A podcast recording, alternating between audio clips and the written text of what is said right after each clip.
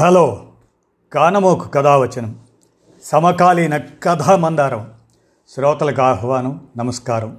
ఇప్పుడు యశోద కైలాస్ పులగుర్త రచించిన ఒక చిన్న కథ. పేరు మనుషులు ఆంతర్యాలు. దీన్ని మీ కానమోకు స్వరంలో వినిపిస్తాను వినండి. ఇక కథలోకి ప్రవేశిద్దాం.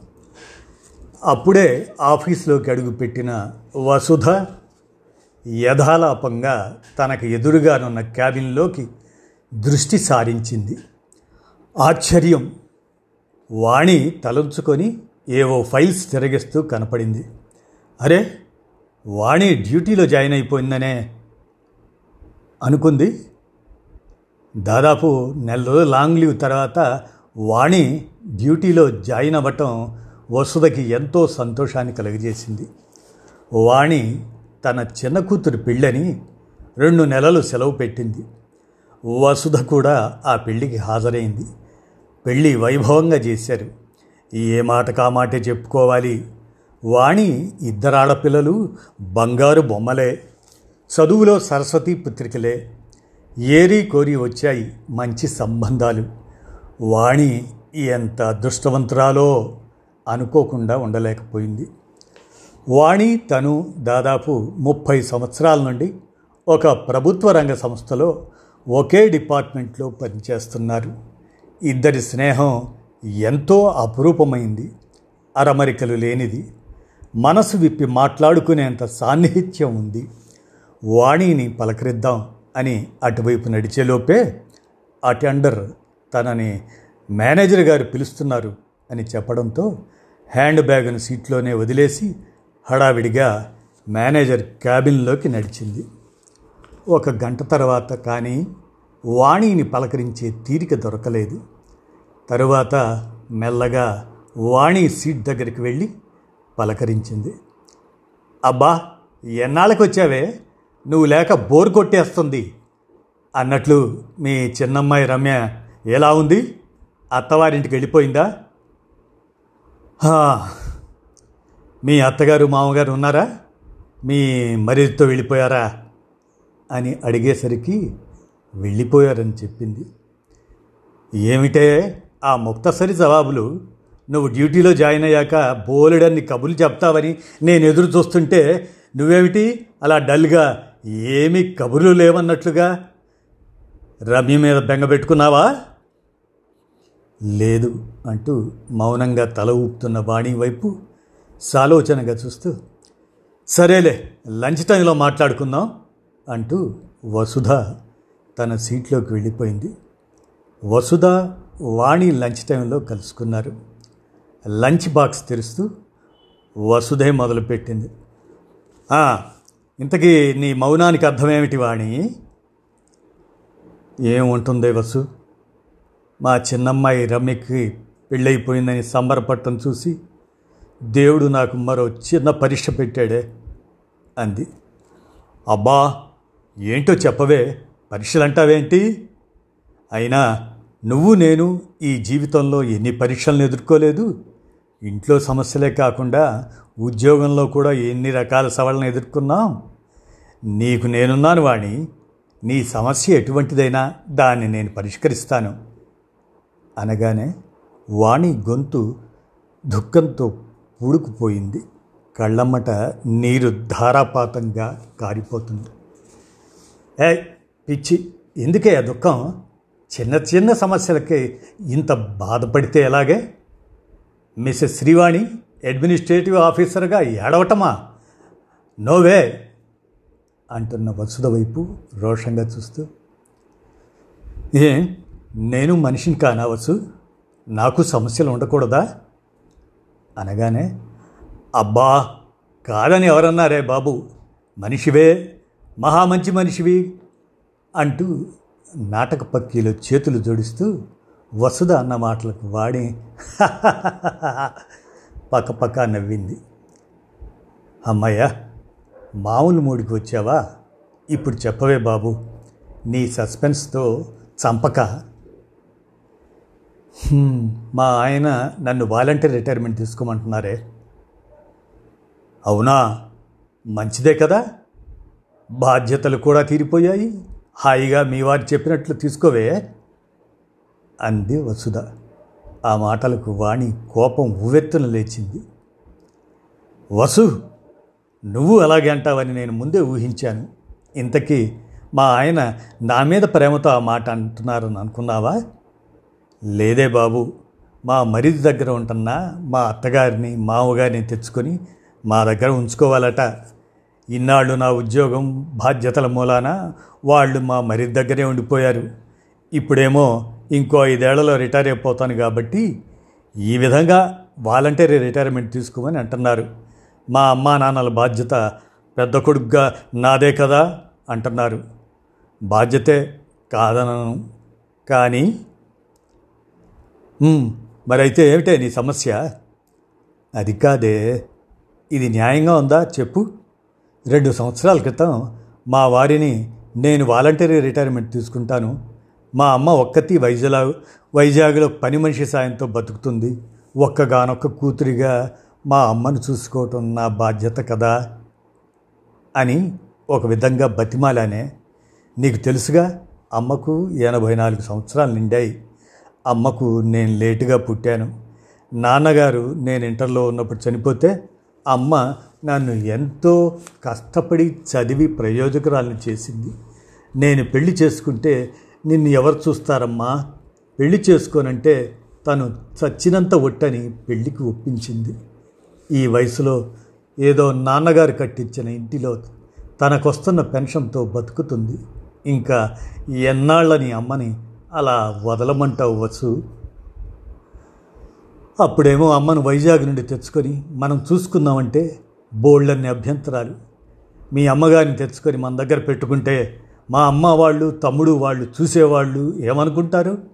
అయినా మన రమ్య పెళ్ళి కావాలి ఆర్థిక సమస్యలు కూడా ఉన్నాయి కదా అని దాటవేశారు. అయితే ఏంటి వాణి? నీ భర్త శ్రీరామ్ స్వార్థపరుడని నీ అభిప్రాయమా? అవునే. ముమ్మాటికి. లేకపోతే ఏంటి వసు? నేను అప్పటికీ అన్నాను మామయ్య గారిని అత్తయ్యను కూడా మన దగ్గరే పెట్టుకొని చూసుకుందామని. అప్పుడేమీ మాట్లాడలేదు. ఇప్పుడేమో చిన్నదాని పెళ్ళైపోయింది కదా అంటూ నన్ను వాలంటరీ రిటైర్మెంట్ తీసుకోమని అత్తయ్యను మావయ్యను తీసుకుని వచ్చేస్తానని ఒత్తిడి చేస్తున్నారు. అంటూ కళ్ళనీళ్ళు పెట్టుకుంది. వాణి బాధలో ఎంతో అర్థం ఉందనిపించింది వసుధకు. వాణి అమ్మగారు వసుధకు బాగా తెలుసు. మంచి వ్యక్తిత్వం ఆత్మాభిమానం ఉన్న వ్యక్తి. కష్టం అంటే ఏంటో తెలిసిన మనిషి. అప్పుడప్పుడు వాణి వెళ్ళి తన తల్లి దగ్గర రెండు మూడు రోజులు ఉండి వస్తుందే తప్ప ఎప్పుడూ ఆవిడ కూతురింట ఒక పది రోజులైనా ఉన్న పాపాన పోలేదు. వాణికి పెళ్ళికి ముందు ఎన్నో సంబంధాలు వచ్చినా తోబుట్టువులెవరూ లేరని తల్లి బాధ్యత కూతురు మీద పడుతుందని చాలామంది వాణి అమ్మగారి ముందే అనడం సంబంధాలన్నీ వెనక్కి వెళ్ళిపోవడంతో ఆవిడ అప్పుడే మనసులో దృఢంగా నిశ్చయించుకుంది. కూతురికి బరువుగా ఉండకూడదని. పాపం వాణి అనుకుంది. వసుధ దీనికి పరిష్కారం ఏంటా అని ఆలోచిస్తూ మెల్లిగా వాణిని ఊరడించి ధైర్యాన్ని చెప్పింది. ఒక రెండు వారాల అనంతరం రాత్రి భోజనాల సమయంలో వాణి శ్రీరామ్తో మెల్లిగా చెప్పింది. తను వైజాగ్ బ్రాంచ్కి ట్రాన్స్ఫర్ చేయించుకున్నానని రెండు రోజుల్లో వెళ్ళి జాయిన్ అవ్వాలని.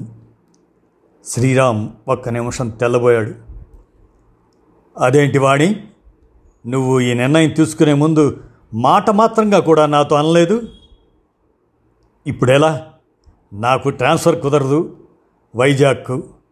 నిన్ను నేను వాలంటీర్ రిటైర్మెంట్ తీసుకోమంటే నువ్వు ట్రాన్స్ఫర్ చేయించుకోవడం ఏంటి?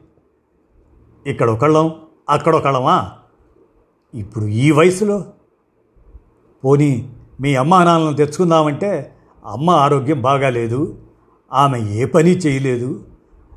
నాకు భోజనం ఎలా? వంట రాదే నాకు.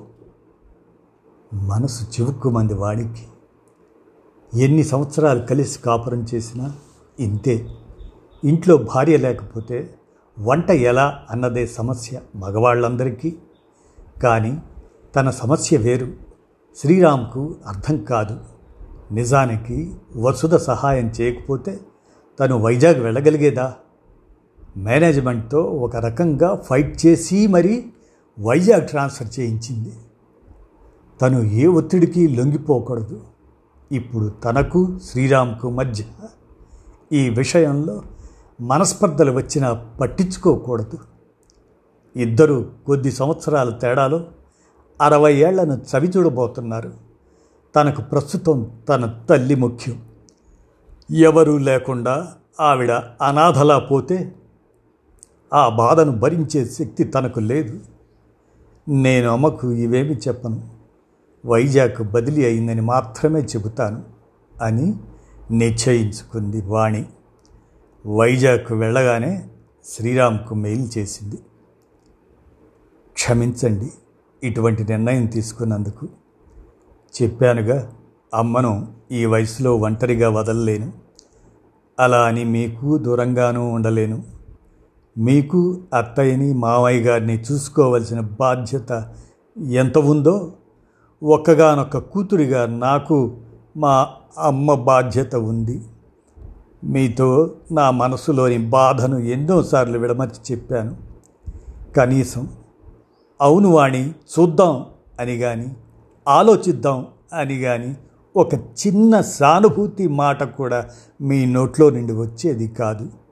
అయినా ఓపిగ్గా ఎదురుచూశాను.